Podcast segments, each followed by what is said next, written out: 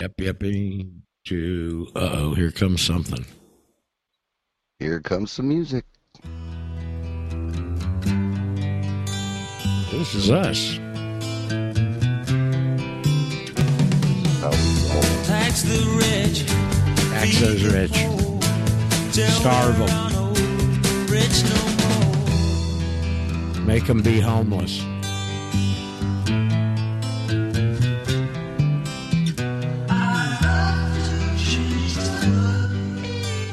Put them, put them in tents under bridges. Do all that stuff. Get your thumb on these little pesky ant people. Good morning. How you doing on the Tuesday edition here, November the twenty first date stamp? Roger Sales, your host, Radio Ranch, the title of our little get together here.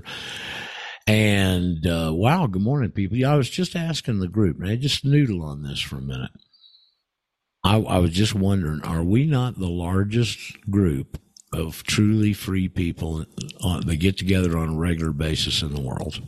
I think we are. Yes, we are. That's pretty interesting, right there. Mm-hmm. Nothing like being unique. And our ranks are growing. I think that's the good news. Don't know how fast. It should be a lot faster, but uh, this is a a slow process. Many times, slow processes that build an adequate foundation are much better than a flash in the pan. So, uh, as uh, much as it frustrates me over the years, we'll just build our little freedom empire slowly here. And I keep thinking about, you know, the other day, uh, Paul, last week I was on with Michael, uh, badass Uncle Sam down there in Nolens. And uh, he's got his arms around our stuff, I think. And uh, we exchanged an email, and I hooked him up with at least two of the uh, Louisiana guys there. And um, and then as an afterthought, I just sent him a reply email, and I quoted the Harriet Tubman quote, which eh, most of you probably seen or heard, but maybe some of you haven't. It's very, very apropos. Uh, it, it, stunned me when I saw it the first time. I remember, and uh, Harriet said, "I freed a thousand slaves, and I could have freed thousands more if they only knew they were slaves." Yep. That's profound, folks. That apply that is right in the old bullseye of what we do here. Exactly. Well, yeah, and you know, you know the great Google machine. Um, when Yuck. you search for that quote, it throws up a whole bunch of websites discounting her ever saying that. Oh, oh does it? Okay. Yep. Well, whatever. All right. Well, we'll attribute it to me then. Okay. No. What they we'll can't, do is they we'll can't discredit that.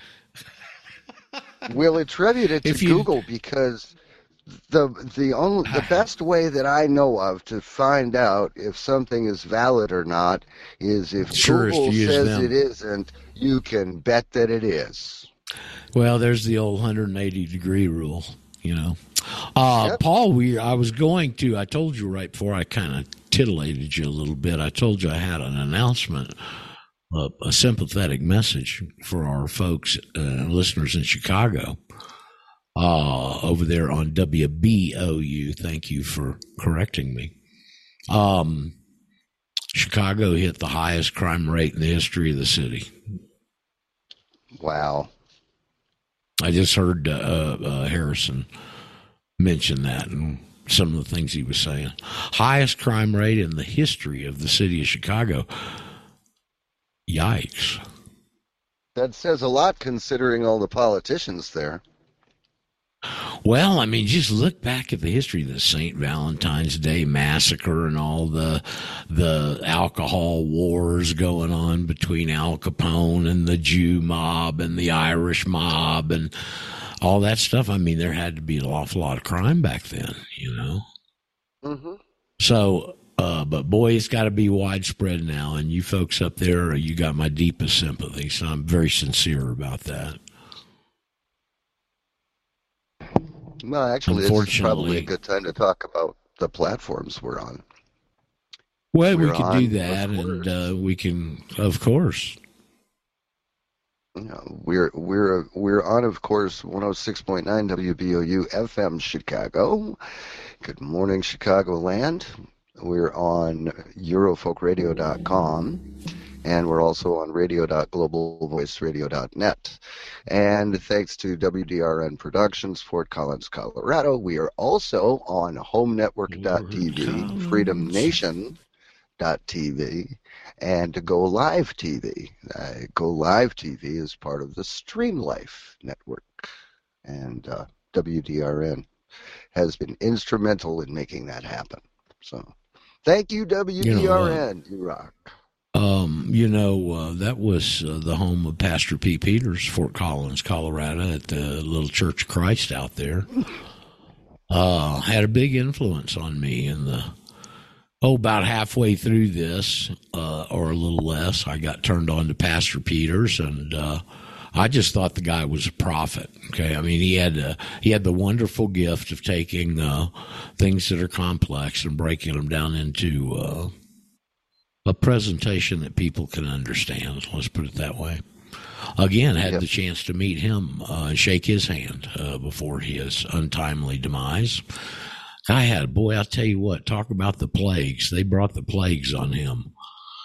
You know, harassing him. He got so paranoid he didn't know who to trust anymore there but at the end. And uh, uh, his wife died of cancer, may have been induced, don't know. His son got killed. His only son got killed uh, at the gate of the property one day in a car wreck, and just a lot of plagues visited Pastor Peters, and it's too bad, you know. Uh, and I think for maybe people don't know who he was uh, if you're new. Uh, but back when Bill Clinton was president and Janet the Butch Reno was the attorney general, they named Pastor Pete Peters at a Church of Christ church in Fort Collins, Colorado, as the single most dangerous man in America. That's the impact that guy had. Well, our people might have known who he was, but their pe- our enemies knew who the hell he was, and they were scared as hell of him. Okay. They knew exactly what guy. it was all about. Quite a guy, Pastor Peters was, and uh, so anyway, uh, his website, just in case you didn't know about him and want to check some of that out, is scripturesforamerica.org scripturesforamerica.org. They've got a lot of his sermons on there. He was on shortwave every night, right? We mentioned Bill Cooper earlier, Mike did. Uh, I think he followed. No, he was right before Bill Cooper. Well, either way, they were right next to each other around midnight to one uh, over on WWCR, and uh, used to listen to them every night. So uh, back in those days, we didn't have this wonderful stuff we got here, where you can just punch in here. You're uh, all over the world and all that. Uh, we didn't have that yet, and uh, this was strictly um, shortwave WWCR worldwide worldwide Christian radio out of Nashville, and uh, I actually went up there one time. I was in Nashville on some other business, Paul, and uh, uh I got a hold of Adam Locke, who was the program director at that point, and took him out to lunch and uh, uh, got a tour of WWCR. It's the only shortwave station I've ever been around. It's pretty interesting the way their antenna arrays are different and all that kind of stuff. And otherwise, just a regular radio station, but nice experience back then years ago. Right. Yeah, shortwave stations are cool. I think I've, so. Uh, well, the problem we had is shortwave bounces off. Well, they bounce off two things. At night, they bounce off the ionosphere, and that's why you get them on the other side of the world, and that's their target audience, you know. But in the daytime broadcasts, they reflect off of the moisture in mid-level clouds. And so that's how WWCR would during the day, like say target down here in South America, you know, and uh, mm-hmm. So, but I was in Atlanta, and both of the ways that they convey that signal are up. And if you're too close to the transmitter, you get real, real terrible reception because the signal's not aimed at you. It's, it's kind of going past you, getting the peripheral of it. And uh, so many times you had to really struggle to listen to this information. I mean, you know, like we do here with all the interference Well, but you had to listen to that and try and get your information. So uh, it was challenging. You had to want this information back then because, man, you couldn't find it. I mean, it just was real scarce and hard to get in the early days of this. And uh, Bill Cooper was a big, uh, big contributor. Pastor Pete was a big contributor.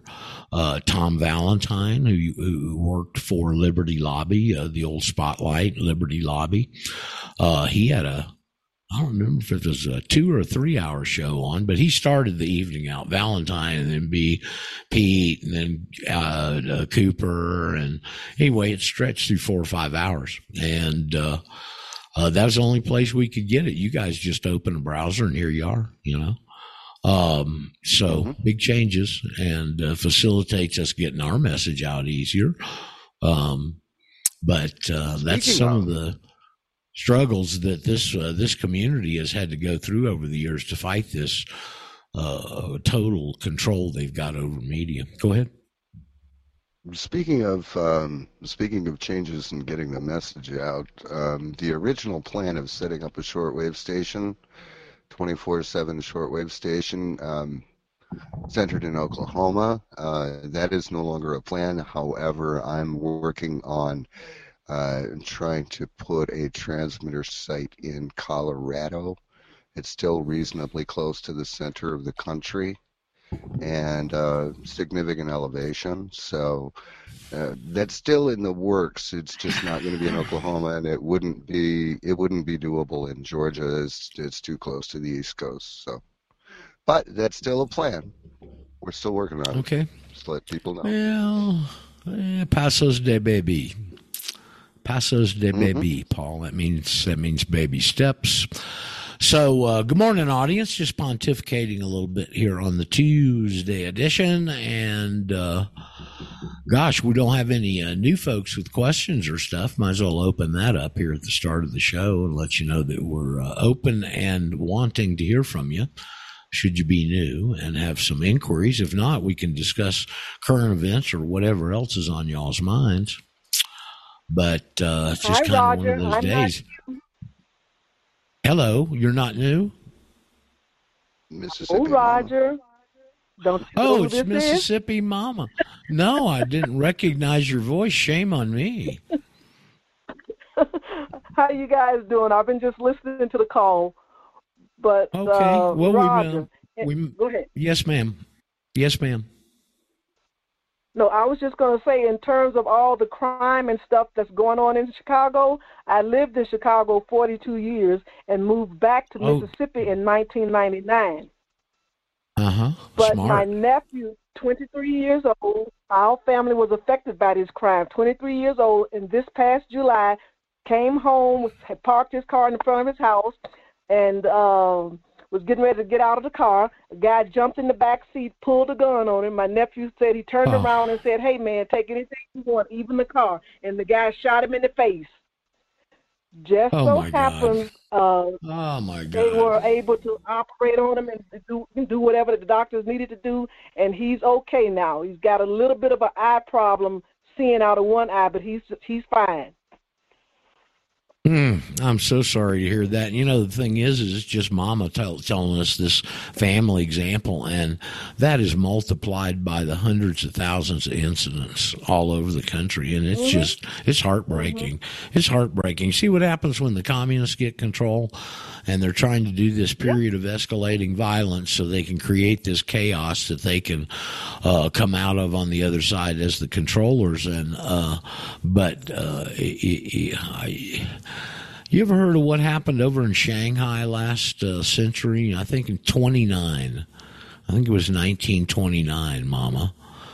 Uh, before okay. the communists got control and they went through okay. Shanghai, and every communist they could grab, they put a bullet in the back of their head. Oh wow! Okay. Now I know that's that's extreme. That's mm-hmm. extreme. Yeah. Oh yeah. But look at the alternative. Yeah. They're going to do it to us. Okay. Uh, it just. Mm-hmm. Uh, it's it's interesting. I was listening. I don't remember where I heard this the other night, But somebody said when Marx and Engel, Engels evidently took a boat to New York at one point, and on the boat ride over, Marx said, "We are bringing the plague." Oh, okay. Wow. Wow. And that's what it is. Communism's a plague. It's a plague of the mind. Mhm. Yes, yes, I understand. I understand. So So anyway, my family in uh, Chicago. go ahead. No, my family in Chicago. They was thinking about moving back to Mississippi. My uncle is still living down there. He's 96 years old, and he said our hometown is Greenville, Mississippi. He said it's so bad down there. He don't, he wouldn't even recommend they come there. Yeah, it's it's even gotten down to that route. like right, it's out of the big city and down into the small towns and stuff, and that's this whole change in attitude, the fentanyl uh, dump that they've been doing for a while, and and, and the lack of uh, uh, of law abiding and law enforcement, and all of those things adding together, and that's why. Uh, you know, we're very fortunate here to have some of the things that I've learned along the way. I mean, because we can identify it. Nobody else can identify it. I've never heard one other person say this is the third stage of the four stage plan of the communist takeover of the world, which they approved almost 100 years ago over in Basel, Switzerland, the period of escalating violence. That's exactly where we are. And if we're there, then they're shooting for the fourth stage, which is the ultimate takeover. And that's why I say they can't afford to have an election next year. Wow. Yeah, I understand what you're saying. I understand. Because anyway, I uh, just wanted because the it, it, it is so dramatic that they can't even cheat their way out of the difference in the popularity of the candidates. They can't even cheat their way out of that. So that only leaves one option. Yeah. Okay.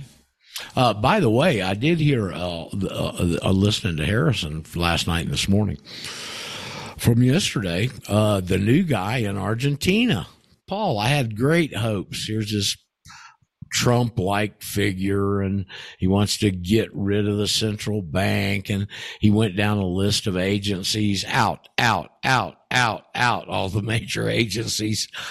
And you I'm not sure going on the dollar is a good idea for him, but regardless, it's something he's floating.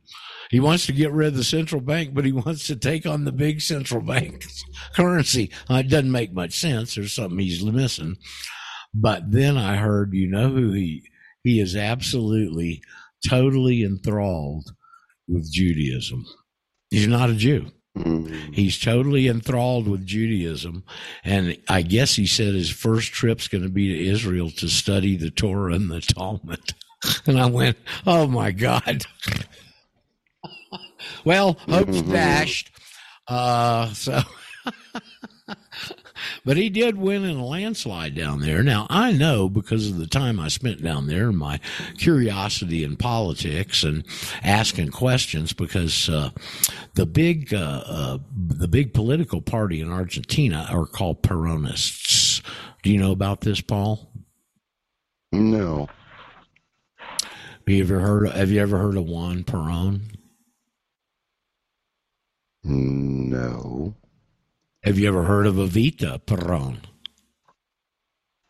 Mm, think so, yes. Okay. Juan Perón was a military guy, and in the 40s, uh, very, very sympathetic with Hitler. Of course, all the ties have been known between the Argentinians and the Germans. They had a lot of uh, German support down there. Uh, I mean, Argentinian support for the Germans. A lot Hey, of. Germans that live live. Good morning, hey Tom. Live in Argentina. Supposedly, uh, Hitler did escape uh, and get down there, and the the estate that he died in is up for sale. I've seen pictures of it. It's a gorgeous place, man. Down there in southern Argentina, Patagonia is just stunning. It's a lot like Alaska. I didn't get a chance to get down there, but I saw a lot of pictures, and. Um, so Juan Perón uh, w- took over and got control of the country. Uh, one of his famous statements back then was that there was so much gold at the central bank that they had to they ran out of room in the vault. They had to stack it in the halls. Hmm. Don't know the wow. don't know the uh, the true of that, but you know, hundred years ago, the saying was "rich as an Argentine," uh, because uh, actually the Argentinians per capita were more wealthy than people in the U.S. hundred years or so ago. And uh, so Perón, uh, as a military guy, got control of uh, of the presidency of the country, and he was married to a gal named Evita and Evita is is uh, was from uh, the lower classes and evidently uh, slept her way to the top, and so she was uh, his bride, and very very prone to the common person. Evita was, and so when he died, there was a split and his uh, uh, one of his uh, right hand men wanted to take the country more in a legitimate direction, and Evita. Hello, we got some noise there coming up. You just hold on. Uh, the Evita, with her roots, uh, uh, parlayed it off of the poor people and became well, she's the most famous person the country's ever produced, Evita. Uh, she uh, had a, uh, a, an opera, a play uh, uh, written for her by the famous playwright over there in England. I can't remember his name. And her song, Evita, Don't Cry for Me, Argentina. Many of you have heard that. Mm-hmm. Uh, mm-hmm. And uh, her grave today is the number one tourist spot in the country, right there over in uh, part of Buenos Aires. And so she's the most famous person the country's ever produced, man.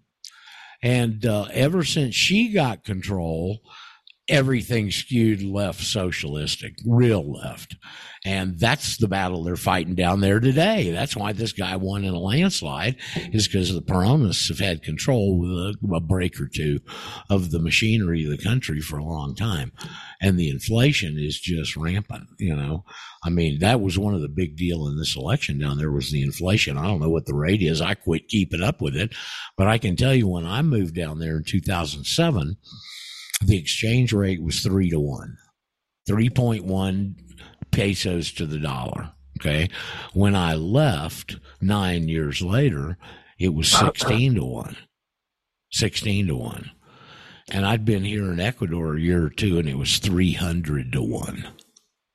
Now you can't, mm. if you haven't had to exchange money uh, uh, on that, you can't really imagine the impact of that. It is startling. Okay.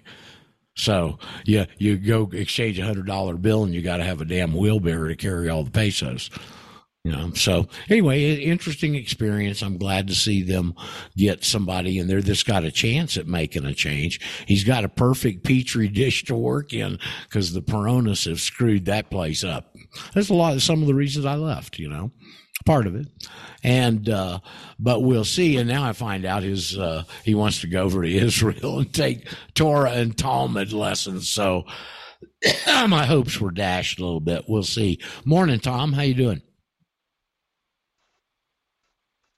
Tom. I thought I heard Tom clang in there.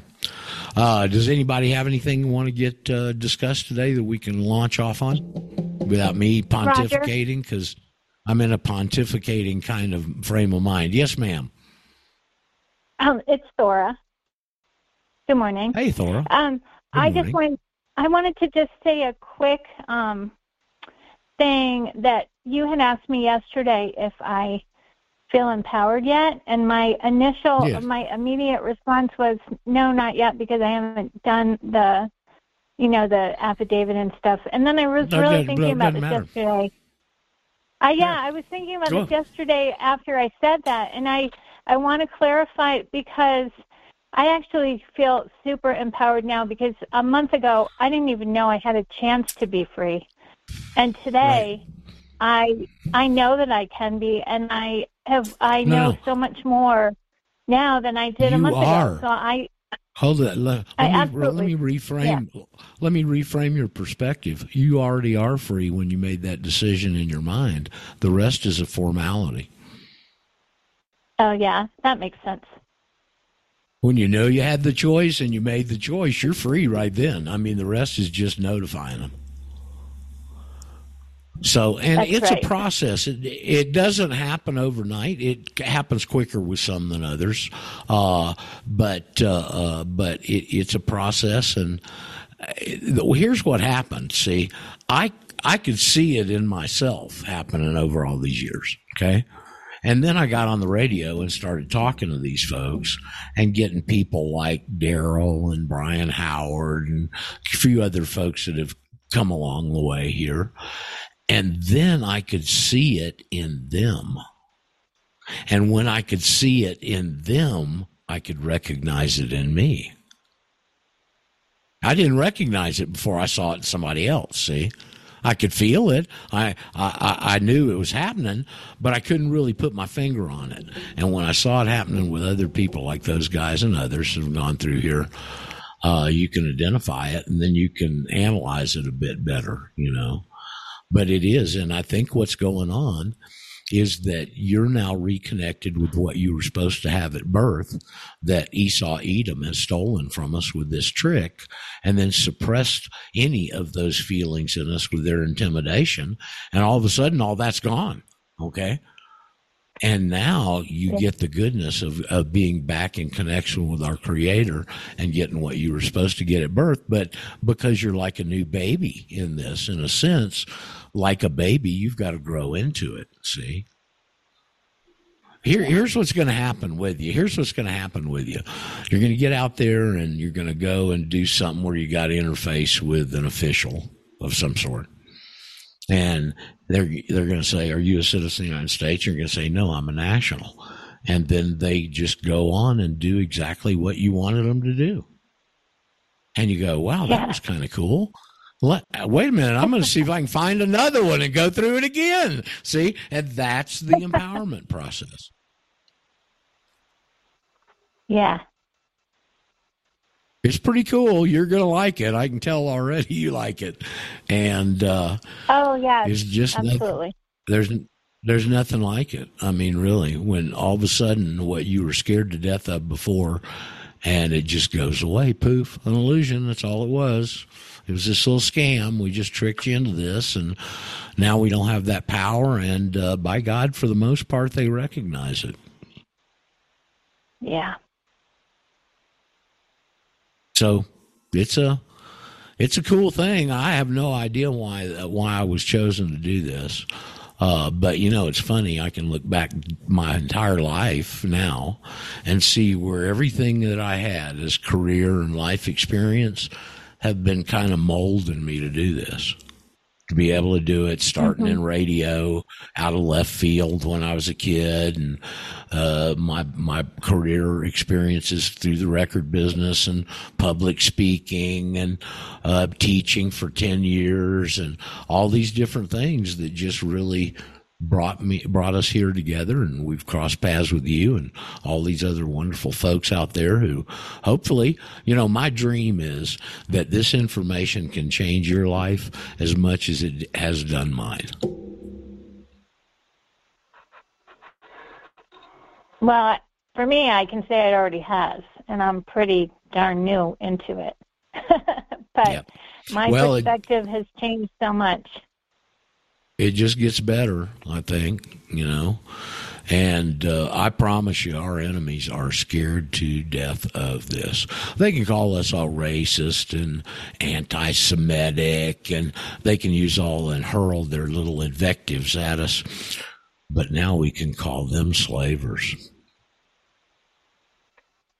So, you folks that are listening out there, we got any of you big, big nosed, big eared people out there listening? Slavers?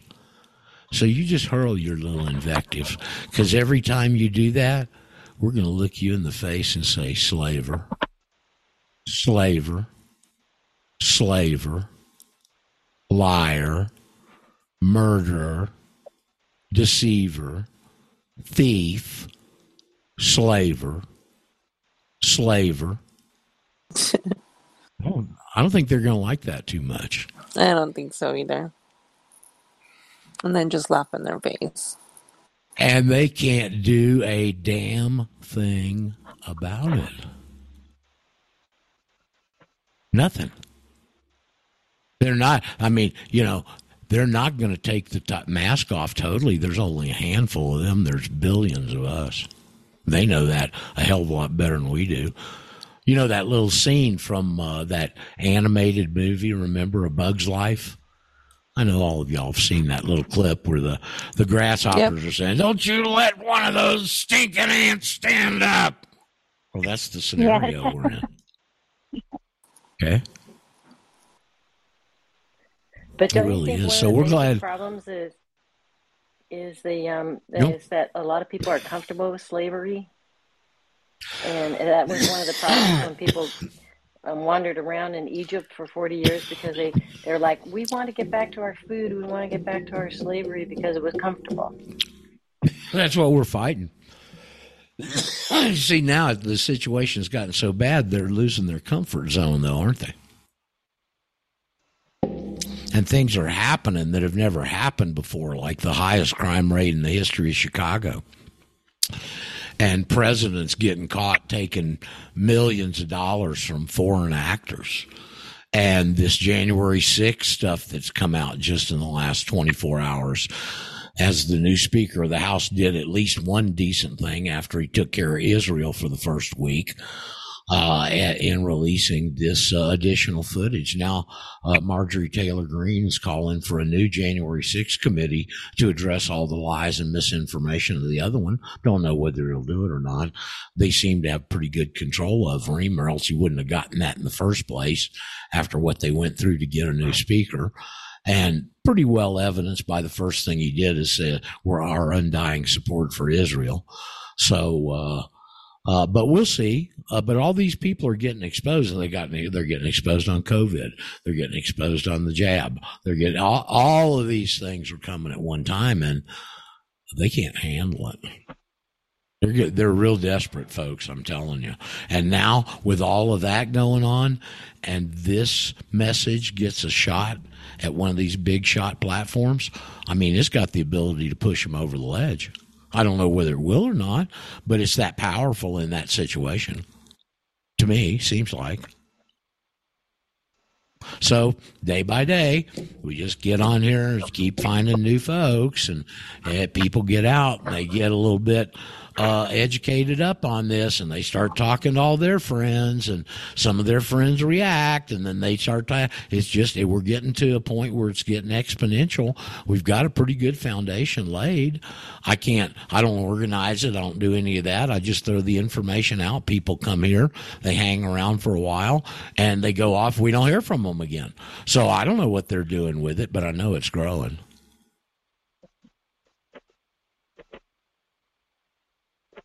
So we'll take we'll take slow growth.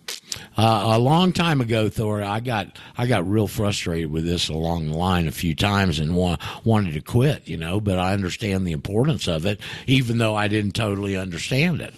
Okay, and so a while back, I just I just made a, a deal with the big guy. You know, I said, look, this is your deal, and and and I can't I can't continue to try and push these doors open. They won't open for me. So what I'm going to do is I'm going to put that in your hands. So when the, when you're ready to open the door, you open the door, and I I'll continue to do what I'm doing and be ready to answer that door and walk through it when it's open. So that that's where we are here. Okay, this is God's trump card. Okay. I agree. Hey, Roger. Yes. Good morning. Yeah, Al from Indiana.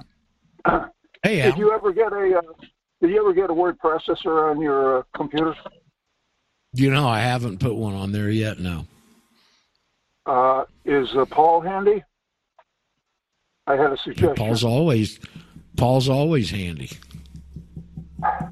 Except There's, when he's uh, wanding his, he might be off wanding his cat or something. Paul, are you wanding the cat, or are you available? Off getting coffee. Well, go on, Al. He'll come back in a second. All right. There's a uh, uh, there's a free uh, office. Uh, yeah, open office. www dot Libre L I B R E yeah. office dot Okay. And it's the same as Microsoft. It's, it's, free. All right. Well, and I figure Paul, Paul could well, put it on your computer. Well, I can put it on my computer if I can just get the thing typed in here. All right. Okay. Sorry, audience. Sorry. All right. Hold, hold on now. Hold on. I got bad vision. I got to do all kinds of crap. So hold on. Okay.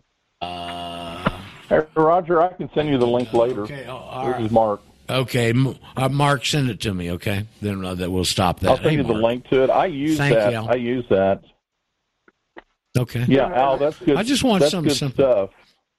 Yeah, yeah, okay, it is. Thank It you. does everything that Office does, except you can't convert it into a PDF from there. But I have a trick around Okay. that too. So Okay. Now, suppose Anyway. I don't use one. uh, if, you, if, if you scroll down on LibreOffice's uh, page, they have Acrobat on there, which does PDFs. Oh, PDFs. okay.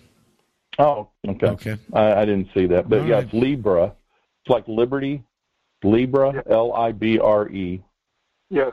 LibreOffice, and it's a it's a great tool, and you don't have to pay for it. You can donate money if you want, but uh, it's been around for a long time, and I've used it off and on through the years. So yeah, good. That's a really good point.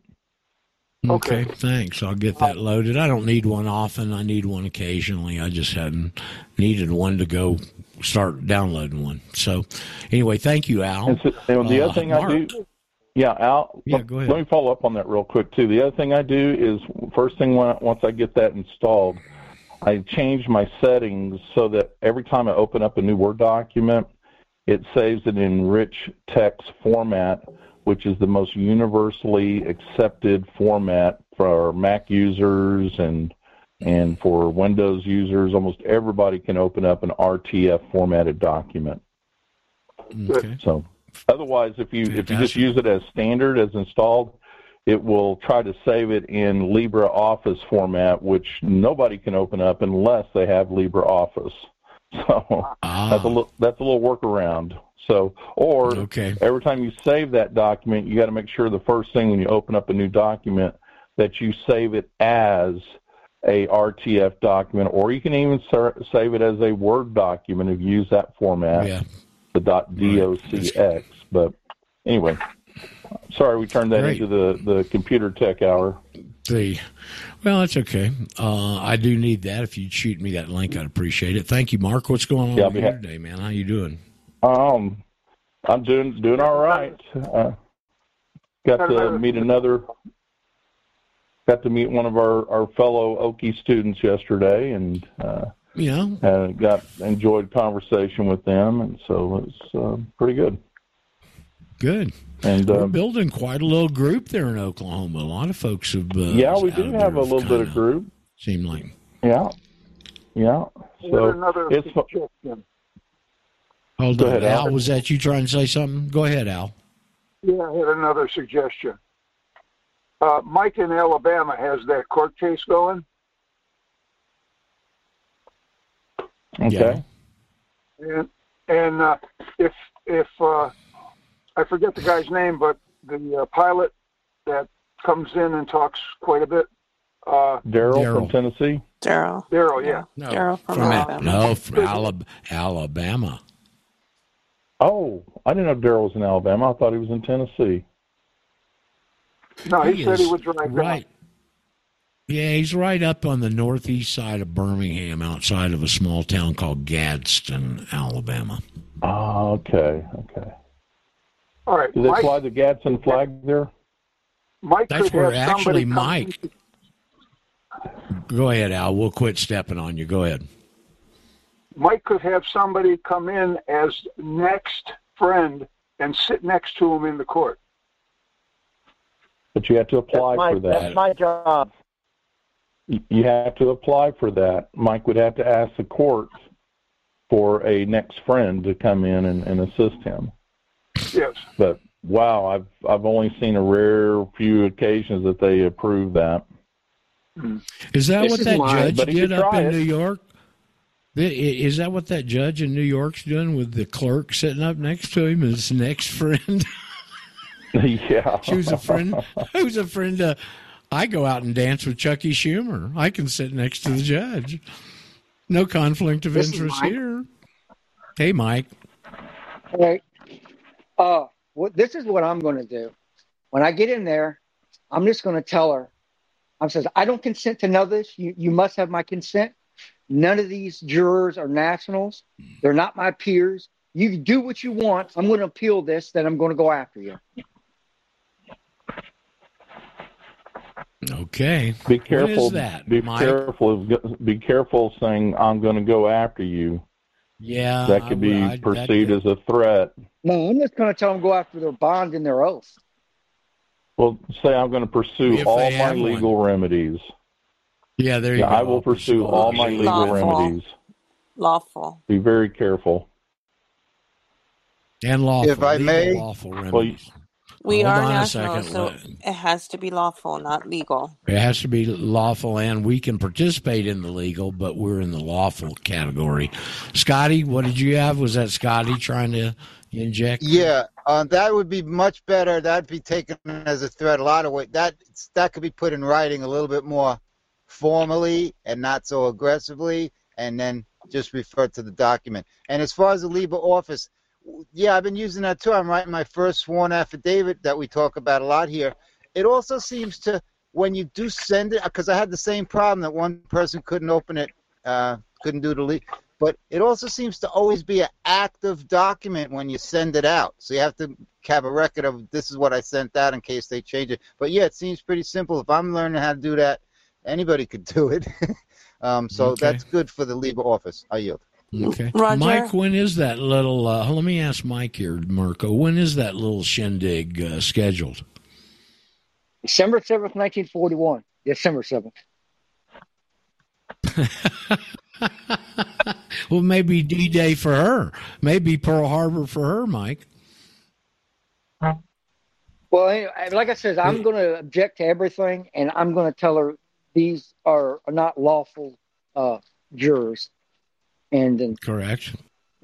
And uh, I'd have to. Uh, I'm gonna tell her to proceed how you want. I, I I still object, and so then I'm going to appeal this.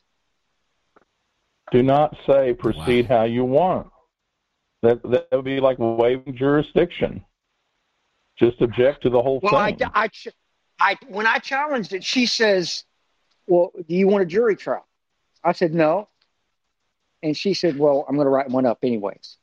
She just ignored exactly well, what I said. Well, well, she, she, boy, there's your there's your appellate basis right there. You didn't have a jury of your peers. Well, he said he didn't want a jury trial, and she she's she's, she's drawing up one anyway. Right. And I don't this, I don't know how. excuse me. I don't know how that falls. You know, this in, woman. In the, this woman is on a power trip right here. You have How'd a right like to, to counsel of your choice. It doesn't have to be a bar How'd member. You, how would you? Well, he like wasn't talking counsel. He's talking about jury members. Started and, with the next one, which is Roger. like counsel. Of magistrate, Roger. female magistrate. Yes, Merca. I just wanted to say um, Mike is right and about saying what he that he they don't have a jury of his peers because it's not Correct. lawful. They're not nationals. And another Correct. thing too, we need to comprehend. We really need to stop saying we're going to do legal this and legal that because we are no longer in the legal system. We are lawful. We are nationals. It's okay to understand the legal. Yes, we need to understand Yes. it but we need to do well, lawfully. It, it, if we're using the legal, if we're using the legal system, then in that little uh, uh, meeting of those minds, we're not adherent to the legal system because we're excluded from it. But you still use it to get out of it. Yeah, we invoke Here, our common law is what we need to do. Here's something new, Roger. I was watching a document or docu where apparently in the state of uh, Louisiana and Ohio, the way the law is written, a, a, city mayor can be the judge. So they have what they call mayor's court, and huh. uh, they can pretty much do anything they want. Well, somebody objected and took the uh, state of Ohio to court over it, and they took it to the Supreme Court, and the Supreme Court said that the money from traffic tickets cannot be substantially the income of the city. So the state Supreme Court of Ohio defined what the word substantial was. And in Ohio, substantial is anything more than 10%. So you might want to, people now need a challenge uh, for your requests and ask them how much money of the ticket money is going to the city. Okay. That's interesting. Cha-ching, cha-ching. Hey, Roger. Hey, Roger, yes. going to share this for a moment? Of course. Um, my straw man, he started using letters up and down because he wants to be free too. So he's using uppercase, lowercase for his name because really? he wants to be free. Yeah. Wow, that's so, a pretty big change. but I'm still straw. going by Mark all caps. So I'm still using all capital okay. letters on my name. So it's capital S, small T R A lower T. Yes, yes, yes, yeah. yes. Wow, that's, correct. that's a so, that's a big change. it is. It is. He's he's he's you know he's picking up on this. Next thing you know, he's going to be trying to secure his bond. So anyway, um, uh, anyway, I was wanting to point out on the challenge to jurisdiction. The idea behind this is right up front. If you have a challenge to the court's jurisdiction over you, uh, or subject matter jurisdiction, you want to immediately file a motion to dismiss. And if that's denied, then you take it up on an immediate interlocutory appeal. We don't wait to get around to trial date. And so I'm I'm doing research for a case here in Oklahoma right now that the that just happened. And so hmm. the um, uh, it, it was a foreclosure case, and it's kind of interesting because the the plaintiff that filed the lawsuit didn't have standing. They did not have any assignment of the mortgage prior to filing their lawsuit. And they caught it and turned around and um, uh, executed a, um, uh, an assignment of mortgage, amended their petition, and kept moving forward. And so this person okay. filed a motion to dismiss, not unlike what uh, some people have done in their traffic cases based on on uh, jurisdiction over them in person. Their personam jurisdiction is what they're challenging, and mm-hmm. so uh, they the the court denied it, and we we didn't even, or I shouldn't say we, but they didn't have a hearing. They just asked the court to make a decision on the papers. You know, why are you trucking down there all the time, having to make hearing unless you're running up the attorney's bill, right? So mm-hmm. they denied it, and uh, within 30 days, they filed a a, uh, a notice of appeal to start the. Well, I shouldn't say notice of appeal, petition in error. They filed their petition in error, and they started the appellate process. And so in Oklahoma, that could you know potentially take up to a year to uh, before a decision is made. Because it's kind of right, a first in, first out and for the audience that might not be familiar with all this stuff, the the appeal stayed the court action, so they can't That's go correct. ahead with the court action until they come back with a decision on the appeal. Right, and so that's the same is, same idea with the with the traffic cases. Is one if you get a ticket, uh, whatever the court date is, try to push that out. Try to get it try to get it continued down the road further and then turn around and file a motion to dismiss as quickly as you can. Um, and then once that's denied or ignored, you can take it up on appeal because jurisdiction can be challenged at any time before any court of competent jurisdiction, which would be an appellate court in your state. Is so district courts not a competent jurisdiction? District courts not a, a or low, the lower courts aren't a court of competent jurisdiction, or is it just at the well, appellate level? Just any anyone in that chain. So your next, you know, your next appellate court level would be a court of competent jurisdiction. In other words, I can't go to okay.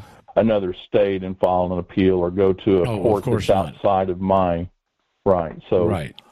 But yeah, so that's the game plan right. as far as you know tickets are concerned, and and and you might have a shot. And then the other thing too is you know if they're looking at a you know two hundred fifty dollar ticket, uh, you know there's kind of a old saying is if you can cost cost them more than what they're going to get out of their ticket, they're usually not in too big of a hurry to, to prosecute that and and uh, will dismiss it. And in some cases, if you're doing civil, if you're talking about civil and not criminal, if it start co- costing them more to you know to try to win their case, and they either want to settle or they end up dismissing their case because they just don't want to spend that kind of money on it. It's, it's no longer profitable right. to them.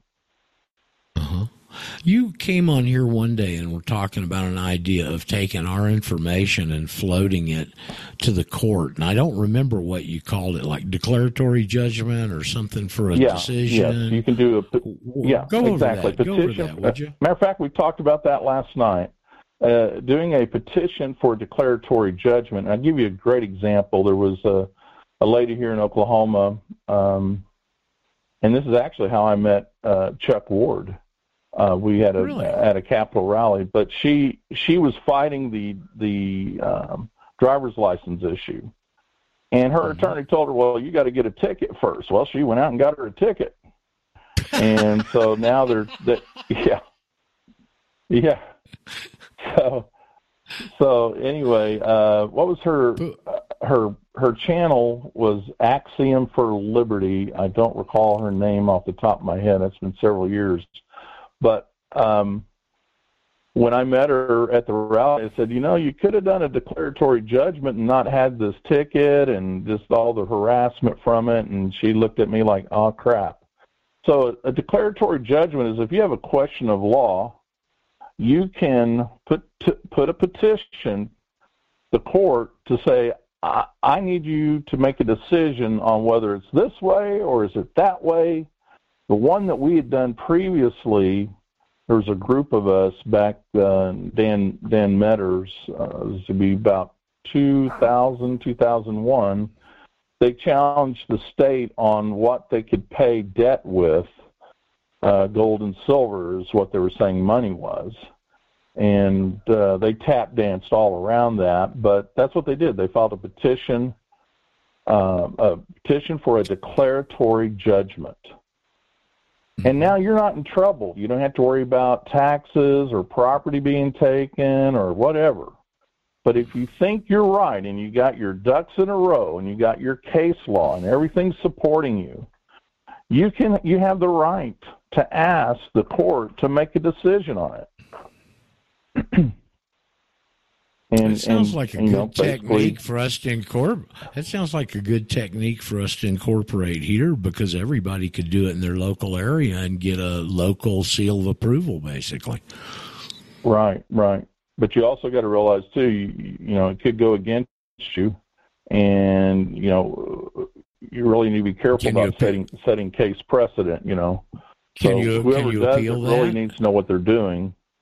Pardon Since it wasn't a it wasn't a case that you're initiating the action and they uh, rule against you on your request or what you feel is an error, can you appeal that?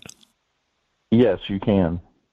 That's the whole pro. That's the whole idea behind it too, is you can still appeal it. Well, I can tell you, Mark, uh, uh, years ago, I don't remember who told me this. Uh, yeah, I do. It was Gary Bryant, I believe, who I've mentioned to you before, was a New Cornforth. Um, and he said the first uh, real place that you get laws at the appellate level. Con- Yeah, more that's- consistently that's than any other. By the way, the Supreme Court just turned down Derek Chauvin's appeal. Chauvin, the guy Mm-hmm. that killed uh, George, that supposedly killed George Floyd, who killed himself on an overdose of fentanyl. Yeah, the Supreme Court Yeah. turned the certiorari down on that. I just heard this morning. I was a little disappointed in that. So he lost his appeals all the way up to the U.S. Supreme Court. Supreme Court wouldn't accept it. They denied certiorari. Wow. I'm- That's So that sad. also tells me yeah, it is, and it tells me that that um, that he went through his full appellate process. So he's got state, well, he's got the state appellate process, Supreme Court, and then the, unless, the Federal Circuit Court of Appeals for Illinois. Well, now you know I'm hearing Harrison say this oh, this morning, Minnesota. so it may have been this. It might have been the Supreme Court of Minnesota. I don't know, but he just said the Supreme oh, Court. Oh, that's right. So. Uh, oh, okay. Uh, but I can't imagine the Supreme Court turning that down. They've put him in for 21 years on murder, and the oh, the new uh, the finally the autopsy report has come out and gotten public, and it was an overdose of fentanyl. Paul, you got to dump out of here, right? Paul. Wow, yep, Paul's we got to dump out at 106.9 WBOU Chicago. If you want to catch the second hour of this program, please go to exposethematrix.com. Click on either one of the links, either Eurofolk Radio or globalvoiceradio.net. Click on those and you can follow us right into the second hour. Thanks, 106.9 WBOU, the pulse of Chicago. Stay close to home, Chicago. Okay. Hey, Roger. We're out of that. Yes, who's that? That's Dave. Hello, Dave. Hello, Roger. Did you know that Derek Chauvin was a key player in the Boston Massacre? No, I didn't. Yeah, check it out. He he was uh, he was definitely there, and one of the the players, um, you know, as a whatever cop, um, but yeah, he was there. So, yikes! Well, I you, know I remember hearing that him and yeah, the marathon. You talking about the marathon? I think he's. Okay. That's what I think he's talking about. Yeah, and he and uh, the uh, George Floyd used to work at a nightclub together as security. That's right. That's exactly right. I mean, it's a that's well, a weird Floyd situation. That's a weird. Floyd, yeah, he was. Floyd was the bouncer, and Derek was the security guard. Something like that. Yeah. Yep. Right. So anyway, I know I, I, assume that was Minnesota uh, as opposed to the it Supreme is. Court of the U.S. If they turned it that is. down, says, I'd be okay. Go ahead. Yeah, the Minnesota Supreme Court in July refused to review the appeals court's decision. Okay. Okay. Well, so is so Minnesota far Supreme gone. Court. It's so far gone, I can understand that. But hopefully, if it gets up to Gorsuch, Thomas, and the boys, that wouldn't happen. And I'm sure that case is headed that way, especially with the new evidence that's come out. What a travesty! It's just a damn travesty, you know. It is the, the the whole thing with these what these guys have done to our culture, our society, our minds. Uh, uh, when we get control, I'm sorry, you know, and I, I'll just th- these people need to be hanging from every tree. Okay, yeah, every tree. Unbelievable. And the bad thing is, and, and I hate to be like that, you know, I could get even more gruesome, but um, but it's they they're the ones that have forced this remedy because it's the only way you can work with them. You, they'll lie to you, they'll cheat you. It doesn't matter what they tell you in a contract. All those things you can't trust them. Uh, you know, a, a millimeter, and so this is the only remedy they understand. Yeah, yeah. Um, who I heard somebody else saying basically the same thing uh, on one of the radio shows yesterday. Uh, oh, the um, the new uh, president elect of Argentina. He says oh, you yeah, you can't give them an inch. Um, oh yeah. There was a show last night where they were he, interpreting one of his interviews with the with the press, and um, and he was just blowing them out of the water. He goes, you can't appease them, you can't give them an inch. You, right. You know, and can't, all they understand is force. Them. That's all they understand. That's right. Yeah. And then, Mark, did you hear me saying? I mean, I've got all this big buildup in my mind. Of course, I've got nine years of familiarity with Argentina, and um, and then what is his real? Uh, he, he's he's enthralled with Judaism, and his first thing's going to be to go to Israel and start studying the Talmud and the Torah. Evidently, that was a public statement. I, I talk no. about dashing the whole thing. Yeah, yeah. No. I said, uh, where do you think the socialism's coming from? Oh my gosh. Well, yeah. I, the other thing too, though, I, is he, he, was against the banking system. He was railing well, against the banking gonna, system. Well, here here's the inconsistency. He's going to close the central bank, but he wants them to be on the dollar, the biggest central bank swindlers in the freaking world. oh my goodness. Do you know the guy? He has five cloned mastiffs. Huh. He had his favorite dog, and he loved it so much he had five clones, and they're living in the pink house down there. They don't call it the White House; this, they call it the pink house. Okay. Wow. Five five clone mastiffs, and he loves Judaism. So he well, also was I, railing know, against. he, he was also railing against the universities and the schools. He, sure. you know, he's basically sure. calling subversive and and everything that they're teaching well, cultural wise. And oh, he was just, I was just let me, stunned. Well, let me tell you about Argentina and the education system down there. Everything's free, so all the courses are really tough. Okay, to oh, get wow. up into those universities and it's interesting right. because my landlord's here in Ecuador.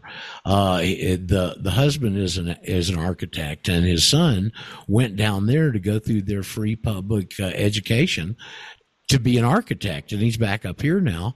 And i think he's been up here i don't know a number of years. They still haven't given him his diploma.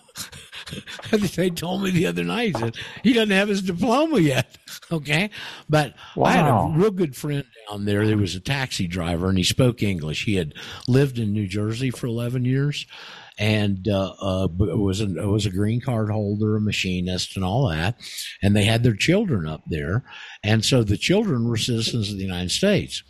And at some point, they wanted to come back to Argentina. And we'll get this, Mark. Uh, uh, uh, uh, Nick and his wife Lydia, sweet people. They're they're Ukrainians, really sweet people. Uh, and their two children, and a 90 year old mother left New Jersey in a pick basically a pickup two seat pickup truck and drove all the way almost to Tierra del Fuego on the Pan Am oh Highway. Goodness. Two young kids, wow. a 90 year old mother, and them driving the Pan Am Highway all the way to the tip of South America. Okay. So, uh, his daughter, well, they spoke perfect English, you know. And so she wanted to be a, a certified translator down there, which means you got to go through and get this degree so that you can have that certification right. stamp. And so there were 123 students in her class, and she was the only one that graduated. Whoa. That's how tough that's how tough it is, seriously. That's crazy. Yep. Yep. Pretty well, interesting. It's going to be interesting place, to see what happens down there. It it is one of the biggest untapped resource places on earth. That when I was there, I had a friend who was Anglo Argentinian that sold dynamite to mines. He was a mining engineer, and that's what he did. Mm-hmm. And he told me only 17% of the Andes had been explored on the Argentine oh, side. Oh my goodness! Because because mineral rights don't run with the property. Huh. The government owns everything. Should you get oil or find something on your land, they'll give you they'll give you a little smidge and throw you a little crumb in the corner, but you ain't getting the lion's share of it. So wow. no incentive, no exploration. Yeah. Yeah, that's for sure. Yep. I don't know if that's good or bad. Inter- well, I don't either, but it's different. You know, as I've said on the air here, they just do things different down there. Here, I'll give you a perfect example. Let's say you're driving down a two lane road, some traffic on it, okay, and you want to turn left. So in our culture, you turn the turn signal on and you wait till there's an opening in the traffic and you turn, right? Right. Right. Down there, you pull off to the right side of the road and put on your blinker and wait until both lanes are clear to turn. Now, is that better or is that worse? It's just different. Wow. Wow. I can see I can see that both ways. yeah, I know. if That's you're holding up traffic to turn left, right? You know, if you were holding right. up traffic to turn left, it'd be good to pull over and let everybody else pass. But right, you know, because you mm, could potentially cause an accident. Somebody that wasn't looking, all of a sudden the road's going along, traffic's flowing, and bam, you hit somebody in the rear end because you didn't see somebody yeah. back traffic up. So, you know, yeah. I, it's like I said, and I've thought about it over the years a lot. I don't know whether it's better or worse. It's just different. Yeah, it is. That's true. That's true. That's like when I lived in Las Vegas. Um, I was used to in Oklahoma. You just didn't do U-turns. That was just like a big no-no, right? Well, you go out into to Vegas, and and almost every street is divided with some type of you know uh, uh, a, a median, and so you're forced to do U-turns. I've never done so many U-turns in my life, so I went to Vegas because you got to drive down, find a, uh, an opening to turn, right. and you got to do a U- U-turn. You know, so execute just, the turn. It's just crazy. There's another thing down here; they don't allow right on red, which is I mean, it just lightens everything. It just totally makes sense, you know. But, but yeah, uh, anyway, yeah. they don't allow it down here. But uh, it's been very, it's been a real experience for me living down here, and and be, live actually living in these cultures and being affected by the mm-hmm. cultural surroundings and all. That's very cool. I feel like I've gone through. At this stage of my life, 75 years old, I kind of gauge everything for pers- from personal growth. Okay. And I've been doing that for a number of years. And uh, I've gone through more personal growth down here than I'd gone through in a long time in the States. It's just different. It, I like it, you know. I mean, yesterday Jill was on here, and her mother didn't want to. Her, her mother didn't want to learn Spanish. You know, it's one of the reasons they wanted to move back. And hell, I'm never going to be fluent in Spanish, but I can get around. You know, I don't. I'm, well, I don't they've want got to a device now. theory. Roger, they got a device now that you can yeah. converse with somebody in your own native language, yeah. and right. it will right it will it'll translate it and verbally. Yes, we've verbally. Got, we've got we've got several guys that have a relationship with their Ecuadorian girlfriends through that little device. Ah, okay. So, yep, pretty cool though. It's been a good experience. Ecuador's a nice place. it's a I, I got to say, it's about the nicest place I've really ever lived in, honestly. Yes, a Roger there. So we'll get off of our geographical conversation here. Yes. Well, I'm just going to say a point. I'm Jesse. Uh, uh, Argentina, I drove everywhere. And uh, the best thing about the Argentina, they distrust anything that has to do with government. And uh, yeah, they're right. So they're, they are preppers without even knowing they're preppers they distrust everything because you know they know sooner or later they're going to be diluted. The whole country's been diluted it's for a, the last fifty years, and it's that oh, yeah, special group that you, and it's that special group that you don't like. Those type of people, uh, uh, probably they have the second largest community after New York. Uh, Jews or whatever, oh. they're not Jews or what e- there, yeah. and they oh. stole everything, every mineral, every every deposit, banks, everything. And this guy uh, he's acting like a libertarian. He's not. If you look at Panama, the the protest is because they are in a denominated dollar. They don't have a central bank, and the inflation has skyrocketed. And for the last thirty days, and now he wants to dollarize uh, Argentina. It's just crazy. Argentina, big mistake. I mean, Argentina's already committed to join the BRICS. Um, where uh, you know, I I spent a lot of time in Buenos Aires, Jesse. Do you, do you, do you spend any time in BA down there when you were down there? Yeah, I spent in Cordoba and and, and St. Louis and uh, and Buenos Aires and the Porteños. I know what you say about Porteños. Oh, the You go to the yeah, yeah. north, they don't like the Porteños, and the and the and the Chile don't like the Argentina because uh, Uh, the Argentinians think they're more pure than the other one and smarter and higher IQ. So all this, yeah, it's fun. And don't talk about uh, their their soccer team. If you're against them, they'll get really pissed oh off, my. and then they'll shake your hand. Ooh, boy, I'm telling you, they kill each other over soccer down there, folks. I'm not kidding you either. Okay, because you don't and have uh, schools they don't have teams associated with schools. They've got private clubs. And these clubs, man, like Boca and River, they kill each other. Okay? I'm, I'm serious. Yeah, uh, you know, I was thinking uh, uh, when I was in where I was staying down there was real close to the world's largest street. You know, you've seen the picture. Jesse knows, but for the audience, it's that 29 lane street with the obelisk in the middle, and that's called Nine de Julio. The main street is there, and so Very I was wide. staying just a yeah, 29 lane. You can't get across it. I got caught in a absolute downpour in the middle of that thing one time and I couldn't get across. I had shorts on and just deck shoes, and my shoes were absolutely full of water. It, unbelievable. You can't get across that road in one trip. You're always going to get stopped by a light. So anyway, we were staying on one of the side roads, two streets over. Uruguay was the street, and. Uh, so if when you'd walk over to Nine de Julio and go over in Recoleta over there, uh, the main downtown area, um, uh, there was a big synagogue there. And it, they've got a huge Jewish community in Buenos Aires. And it's one of these real old synagogues right on the face of a big park. And as I'd walk, I'd walk the street, right? It, it, part of that was, was facing, you know, and you look up at the, at the roof and there's probably 40 or 50 different antennas up there okay, of all different configurations and types. And you could look over all the other roofs in Buenos Aires. There wasn't maybe a TV antenna or something, but that on top of that synagogue, man, there's 30 or 40 types of different types of communicative towers.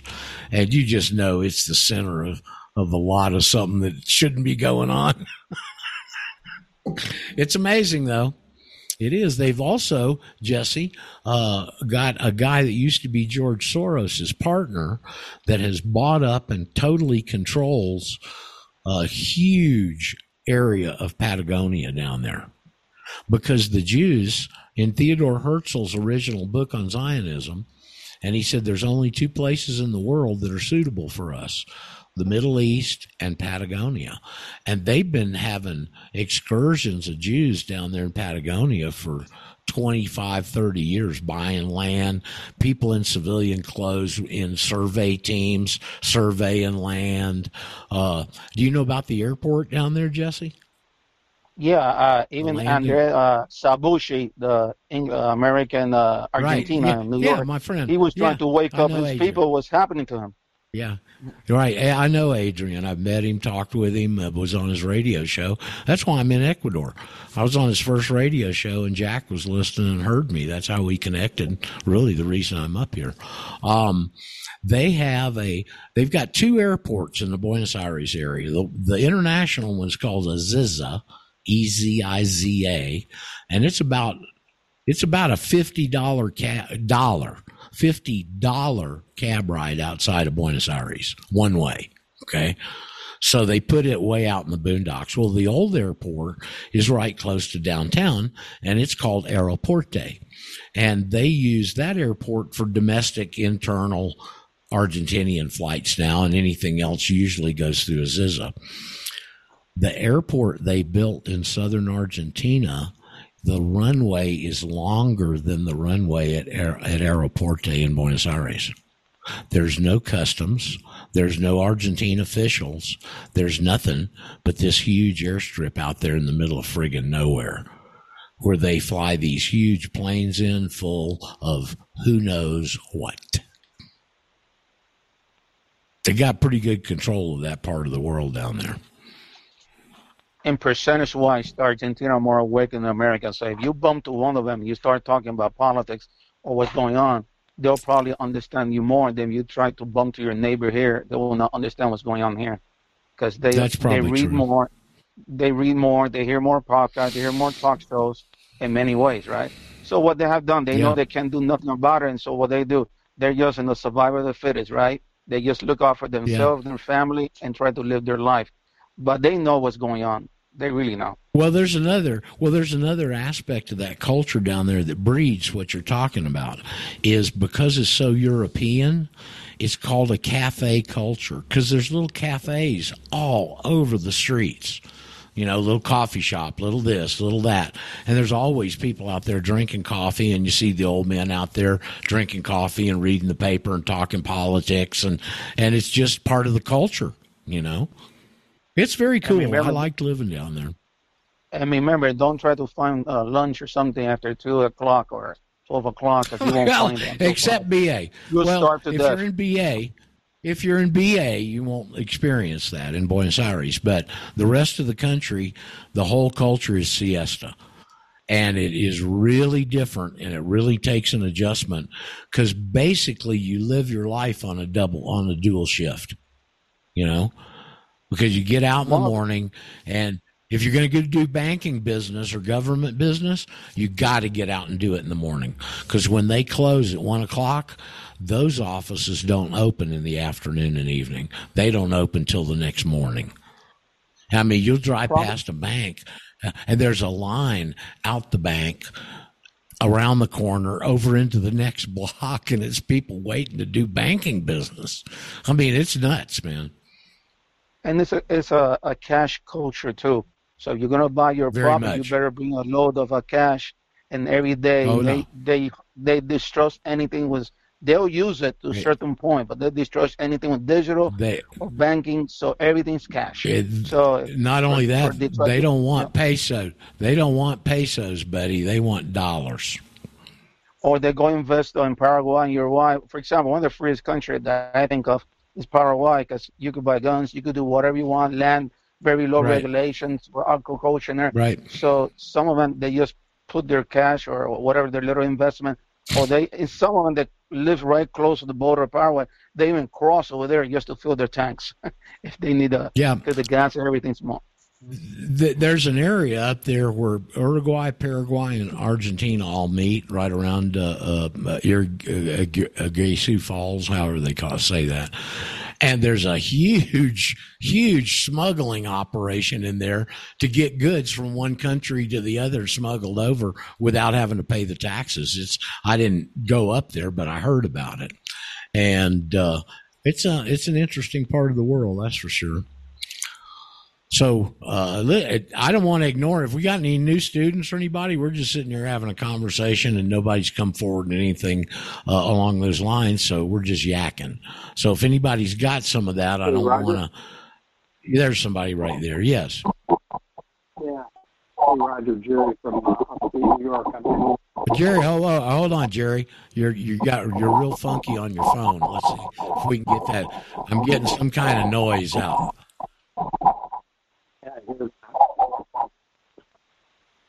Let's see if we can do it again, Jerry. Let's try again. All right. How's that sound?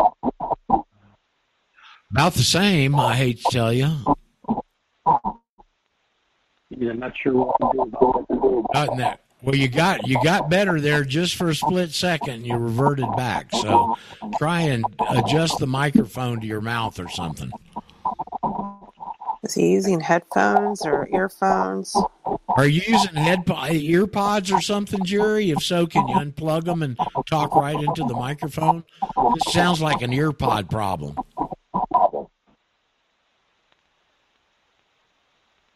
Well, Earth to Jerry. We really do want to talk to you. Okay, can you hear me now?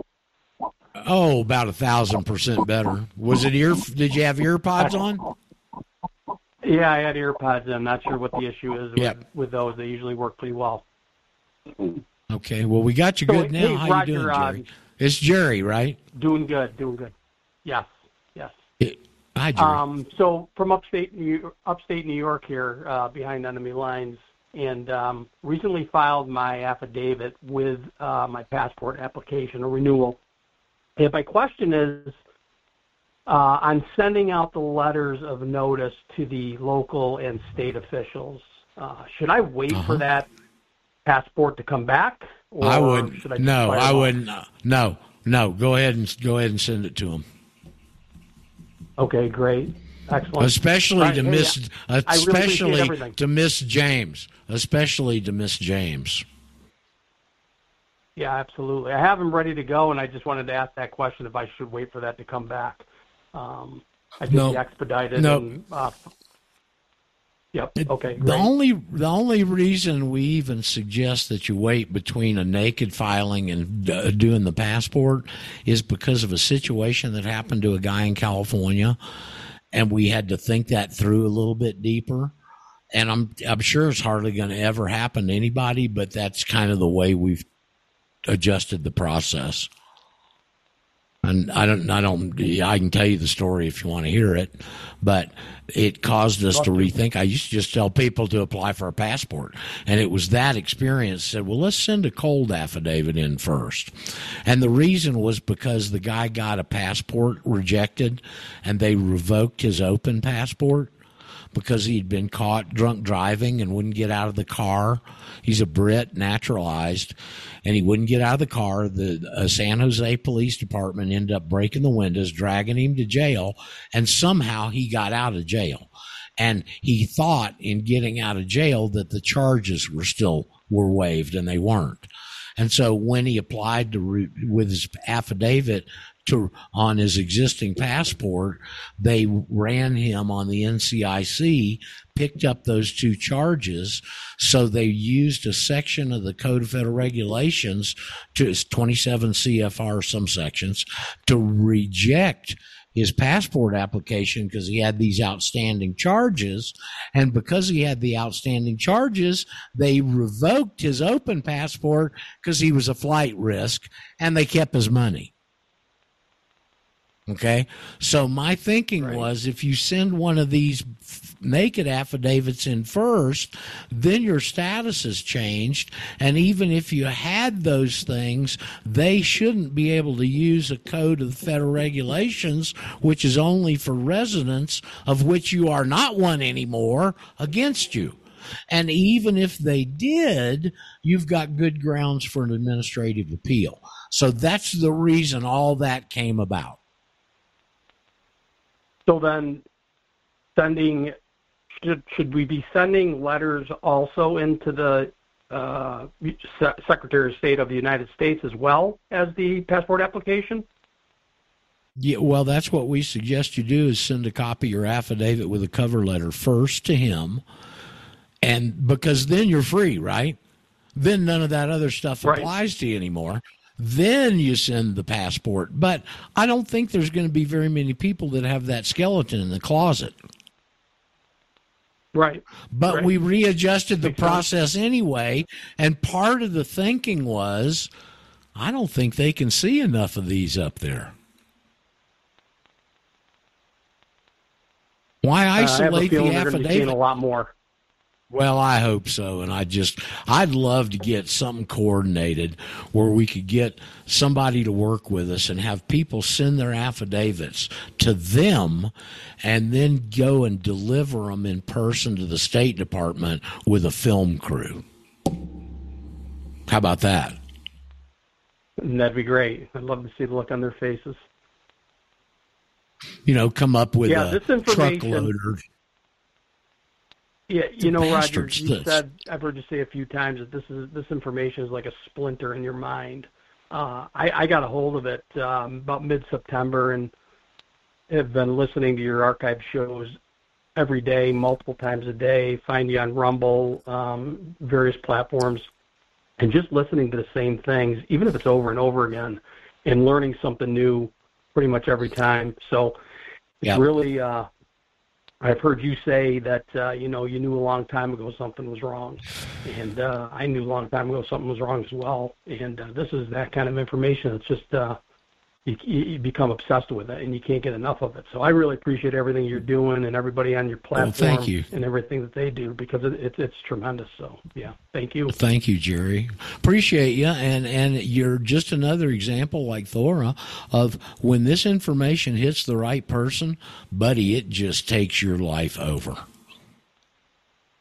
Yeah, and I heard Thor's interview there on Saturday, and I listened to her, and a lot of things resonated with what she was saying, and the situation with her husband, and the vaccines, and you know, being in upstate New York, uh, where I live, and like I said, behind enemy lines during the pandemic was really uh, brutal up here.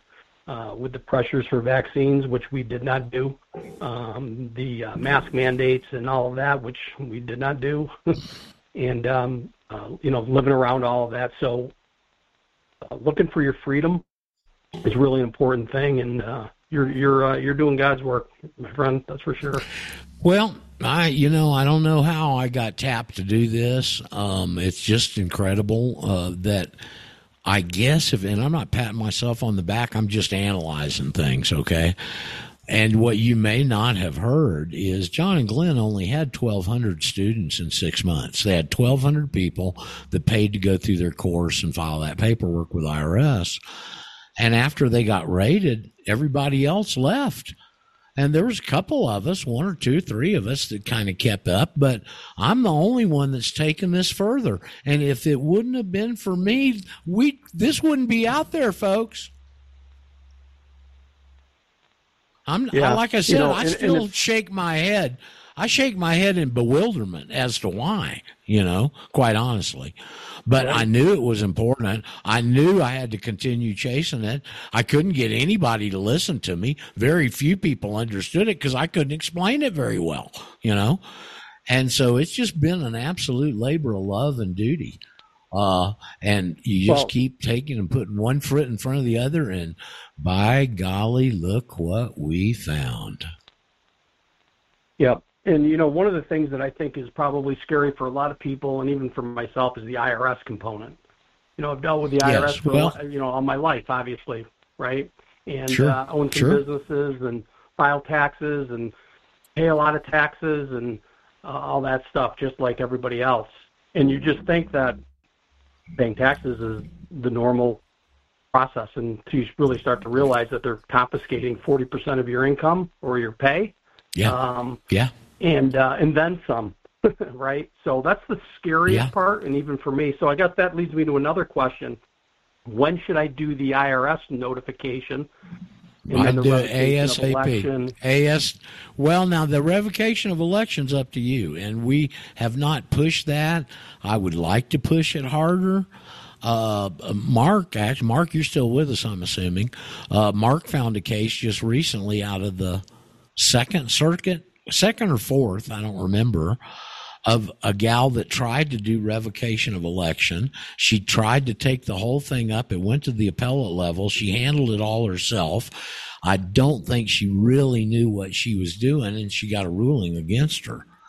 And I, I, don't think that would happen to us.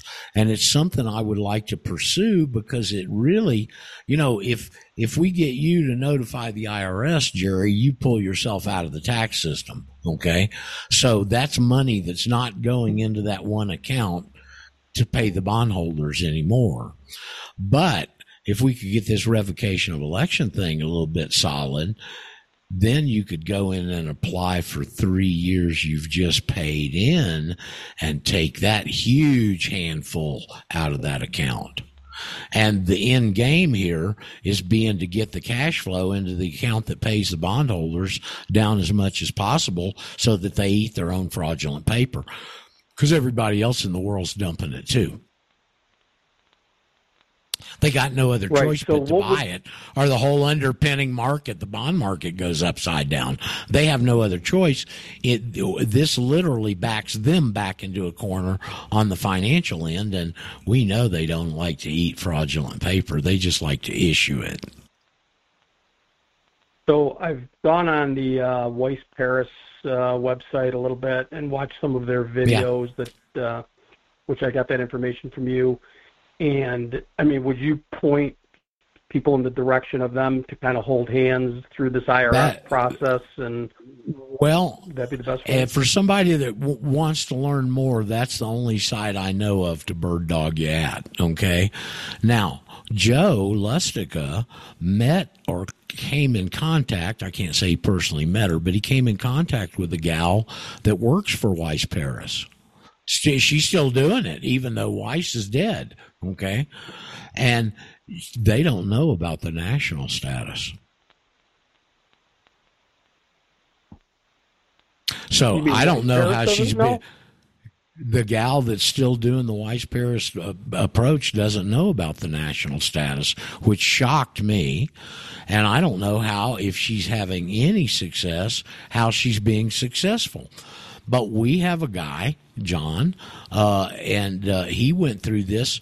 He just heard us talking about it one day and went and investigated it and went and did it. And he got a he got a sizable amount back from the IRS. I'm not at liberty to tell you how much is sizable. Okay. Sure. Mm-hmm. And then he got in a situation where he inherited a farm and he had to take over the credit line for the farm. And every banker he went to wanted three years back tax returns. And he'd just done a revocation of election. so he had to go back and give it back to yeah. him.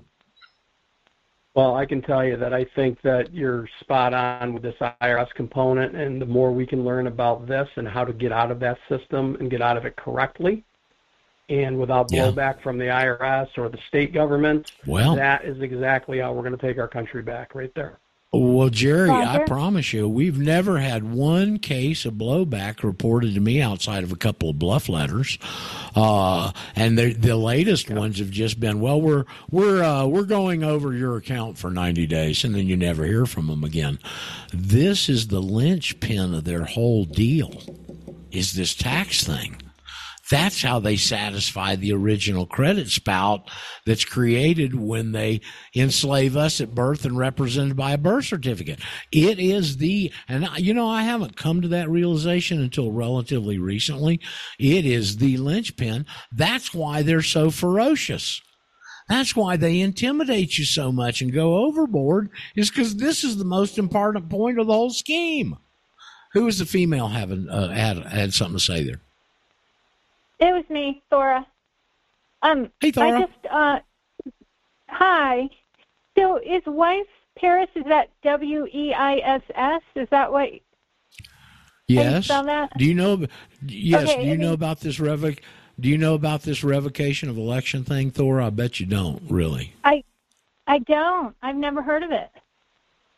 Okay, well, this is what my teachers stumbled on originally that started all this.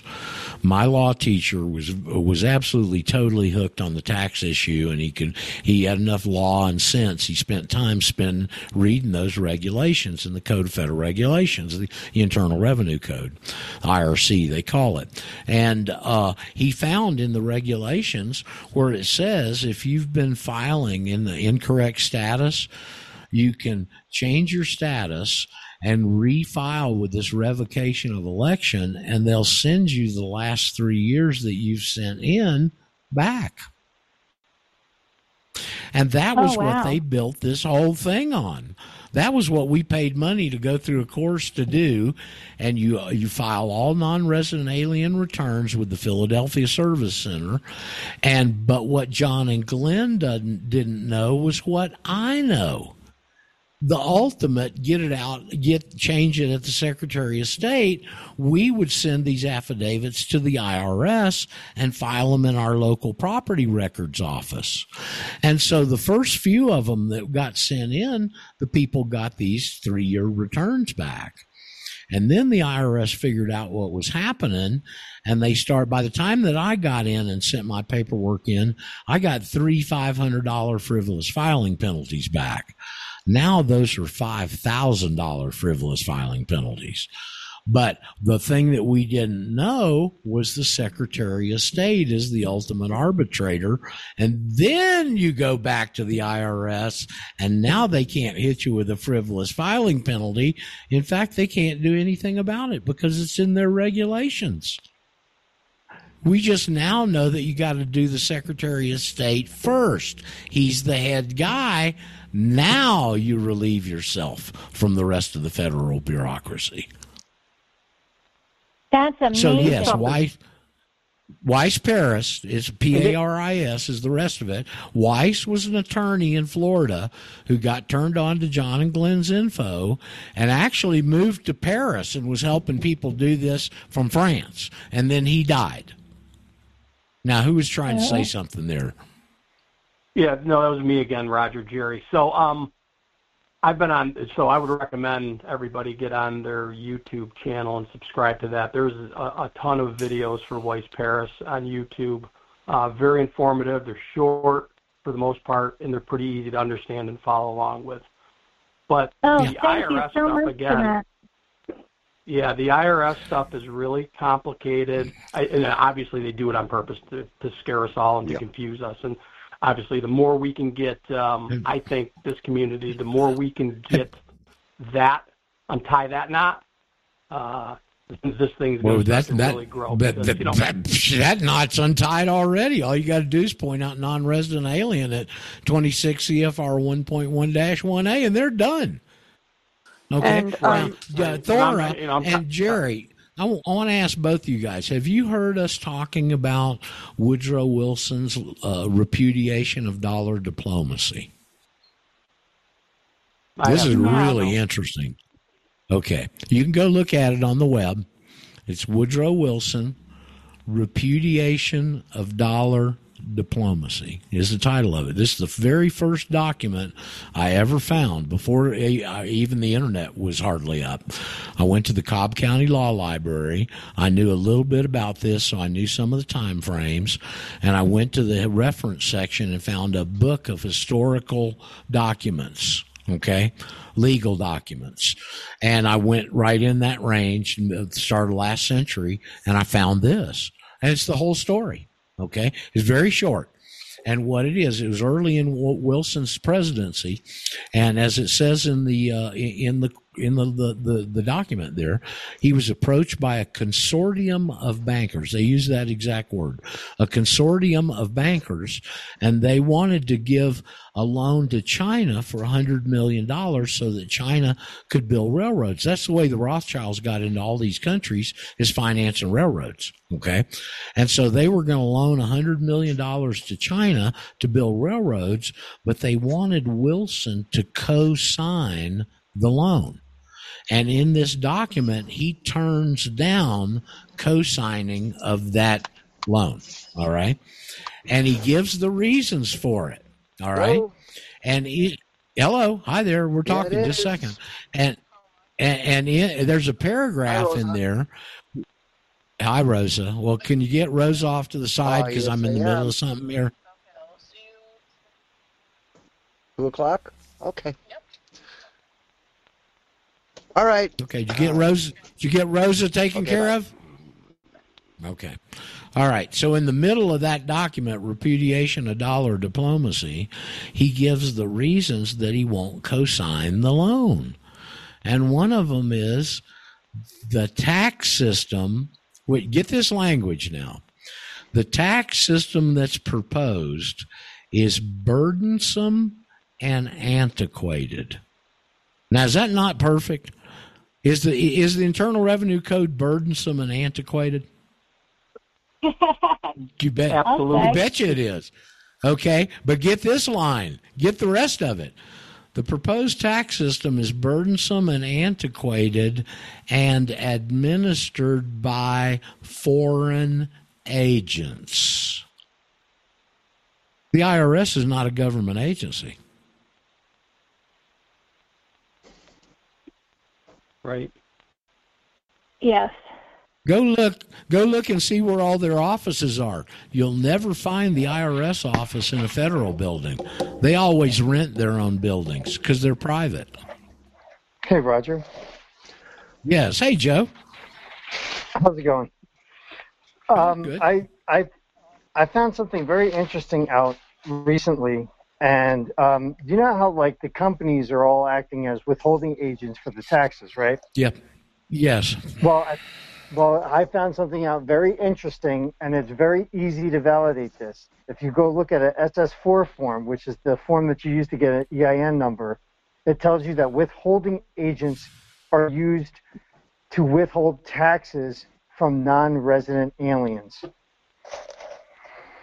Wow. Well, you know, Cottonmeyer back in the old days when he was so uh, uh, adamant against John and Glenn, stuff, that was Cottonmeyer's uh, old statement. Non-resident aliens are the only ones that have to pay the tax. Well, yeah, but the only taxes they have to pay are constitutional taxes, 871B and 877B.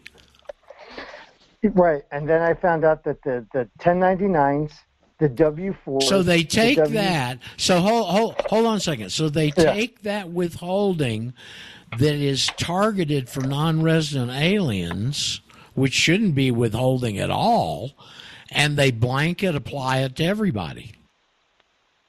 Right. That's why the revocation of election works because you, by signing these uh, 1040 forms or whatever forms you're signing, you're agreeing to to participate in this. It's a gift tax. These 10, Yes. these 10, uh, 1040s, the 10, uh, the W4s, the 1099s, they're all gift and estate taxes. That's how they're labeled.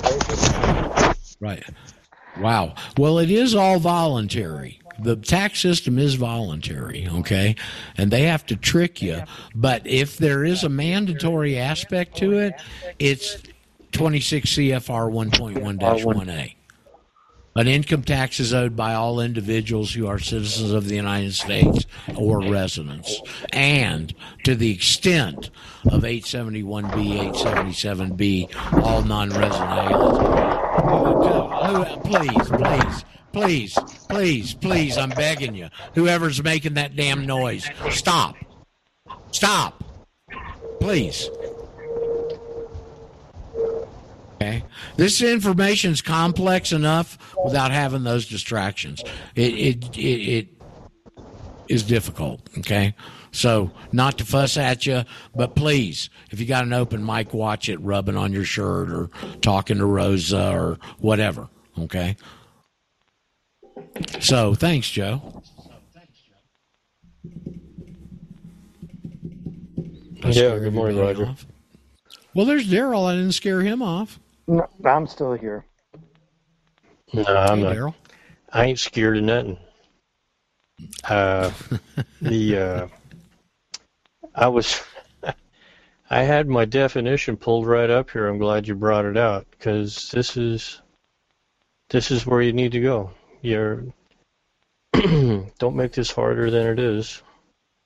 You can, uh, you can quite, in, in the beginning, uh, it's very, very easy to examine the pixels so closely you lose sight of the picture. Hmm. And uh, it's uh, it's uh, sort of uh, compelling because you think you're just going to keep finding more and more of these, uh, you know, awestruck, jaw-dropping moments, and and they are there. But um, if you overfixate, if you overanalyze, you'll get caught up in in thinking Analysis in legal system paralysis. think. Yeah. Analysis Um, paralysis. Exactly. Uh, there's any number of, uh, you know, because of my background, uh, I'll give you an example. There was a, there was a 727 that crashed in Washington uh, with three qualified pilots in the cockpit because they got distracted with overanalyzing a simple electrical problem. It was just a light. I wasn't the one that was that the one that crashed into the river there in the Potomac. Uh, no, this was a this was a fuel problem uh, up in Washington State. Oh, Washington Um, they they they they they had a fuel problem because they ran out of gas because they got preoccupied with looking at an indicator light.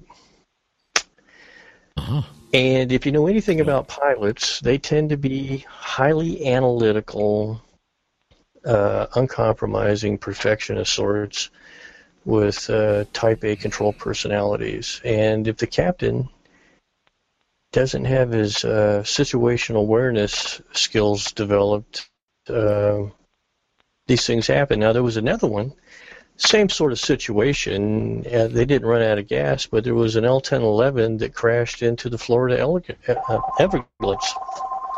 Oh yeah, that was and, the Eastern flight, right? Yeah, um, they they made a movie about it. Uh, I think Ernest Borgnine yeah. was the actor, but uh, it's it's a really good example of you have a perfectly capable, totally functional, uh, wide-body three-engine jet aircraft operated by highly trained, experienced flight crew that is goofing around with landing gear indicator lights and descends at night softly and gently into the Florida Everglades. Everglades, right. That's right. Uh, yuck. Uh, this is called. Didn't they accelerate? Analysis. Didn't they accelerate into it? Didn't they accelerate into it also? No, they just they just they just they just uh, well at about 180 knots you know it's pretty dramatic wow. but it was fairly wow. gentle it's a fairly gentle Ouch. Fairly, gentle touchdown. This is called analysis paralysis and the reason for it is that you're over analyzing or fixating on the pixels not keeping the bigger picture. And what this group and what uh, people like me are here to do is to remind you every once in a while to pick your head up and look out the window and to see where you're at and uh, because you'll you'll get caught up in all kinds of legalese and That's things why you don't necessarily getting, have to. I hate getting into Yeah. these shows where we dig down and all that crap, and you confuse people. And if they're new, they're lost. That's I have gone to great lengths over a long time to make this as absolutely conceptual and simple as possible, because the the the success is in the simplicity. Okay, the, their success What- is in the yeah. complexity. The reason we're here is Yeah. because they've set this thing up like this. Well, you're you're not going to over uh, use their complexity to beat them, okay? And or or uh, you know you you get a chip on your shoulder and I'll show them. But look, uh, I dare say I've been at this longer than anybody here except Roger. and That's probably true. uh, have operated uh, trade, self-employed. I don't have a driver's license, and nobody bothers me. And I've kind of gone on with my life, and uh, and it's quite nice. it's very nice. I I don't have any IRS problems, and uh, or state problems or social security problems or any kind of problems. I don't have any. These there's no problems. Yep. And so I think when you kind of come onto this and you start doing things, a lot of people are trying to clear up what they were involved in, and you you kind of have to do that. If you if you've got a messy bed, you have to clean that up. You have to make that bed up and clean it up before you move on to that simpler life. And once you do that, you have to make sure you you don't you know, curse yourself again by entering contracts. Now, this previous fellow that was talking, I really want to thank Jerry. him for Jerry. Yeah, Jerry pulling out pulling out this information on the non-resident alien and the withholding agent. That's that's Oh, that that that's was very interesting. That was Joe. He isn't. Joe, okay. Oh, Joe, that was very, yeah, that's very interesting. Makes perfect sense. Um, but uh, un- unless you want to go full MMA on these people for some personal vindictive reason, you just you just want to get away from them and be left alone, and then uh, then quietly help help your family and friends do the same thing, you know. And uh, but uh, I, I I don't know. I it's I've been doing this a long time. It's worked for me. Hey, Daryl, or either either one of you guys, Daryl or Roger, if you could just kind of explain the non-resident alien and its application or relevance to the national. That might be helpful. I will. It's the same. Well, it's not. It's the same thing. It's just a different label.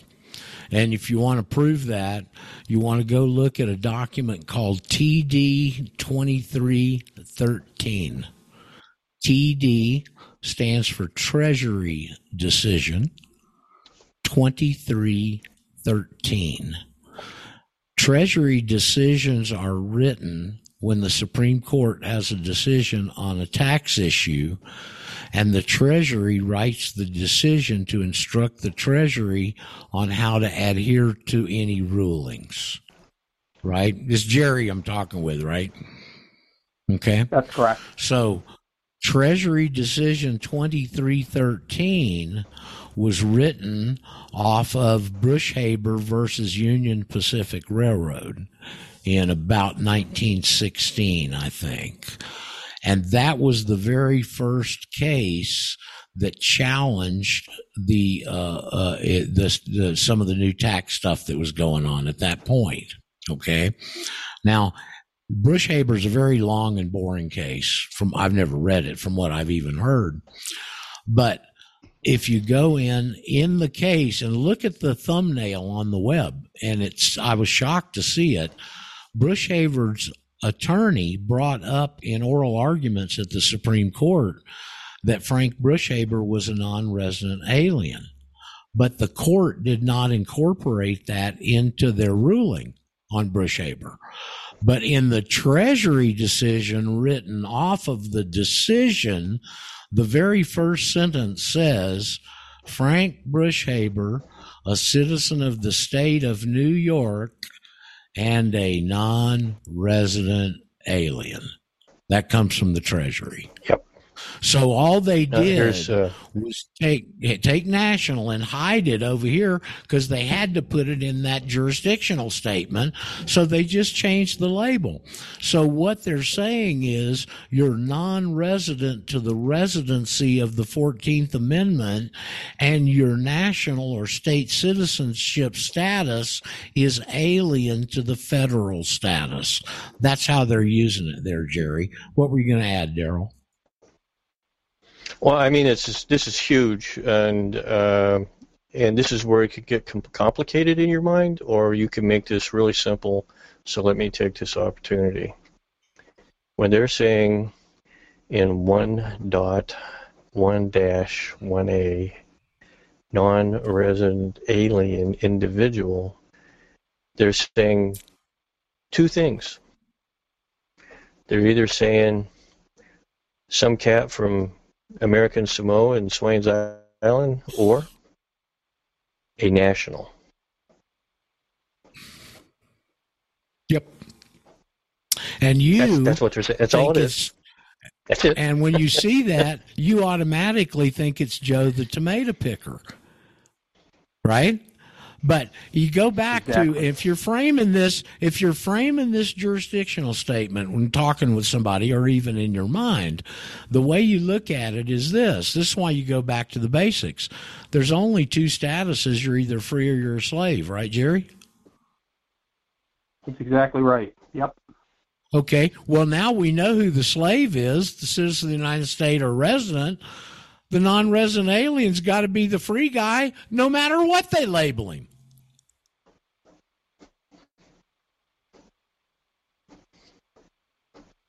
It's definitely helpful. This is so. Sure. This is so simple, folks. I mean, I know it's couched in incredible complexity. I've been dealing with it for 30 years. When you get above the clouds, like Daryl and some of his flights, when you get above the clouds, it's clear and you got perfect vision. Break it down to Smooth simple sailing. concept. You're either free or you're a slave, one or the other. Okay. Let me let me give you my my two cents here on uh, just to back you. Not that Roger needs backed up, but here's here's the uh, cornbread version of this. when when you understand what one dot one dash A says, stop volunteering. Yeah. You don't want to be a volunteer. Stop stop volunteering. Okay, Yeah. stop contracting.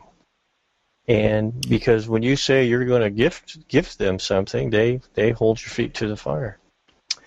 Yep.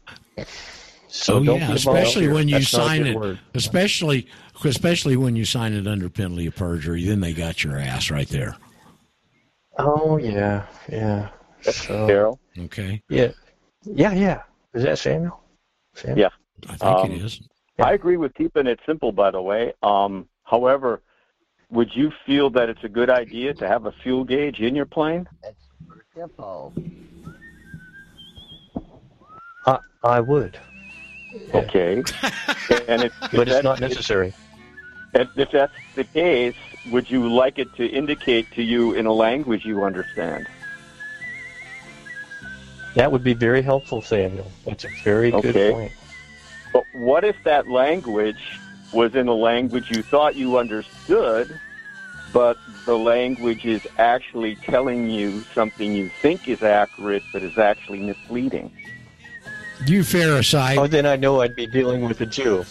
I, I was, I was dealing with a Jew then. Okay, all right. No, my my my analogy, my, my analogy is that we're we're taking our name, something that we should recognize for what it is and should be, Oh. and that uppercase name is killing us.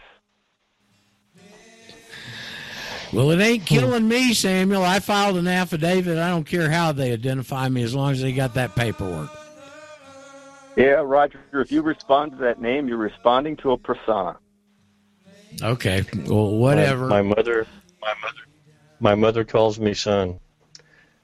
That's right. I say, what Roger, do they call we've you? never done it on in mo- regular hours, and I tried to get it in today. But some, you know, there's I don't know if you've seen it, but there's a, a Randy Lee rebuts the IRS. It's a court uh, doc. It's short, sweet, and points out the power of the name I haven't and seen it. Jurisdiction. Yeah, I'd love to read well, it on You online. know what? sometime when My we get- affidavit, my affidavit overcomes any jurisdiction they get with the capital letters. Period. Period. And that's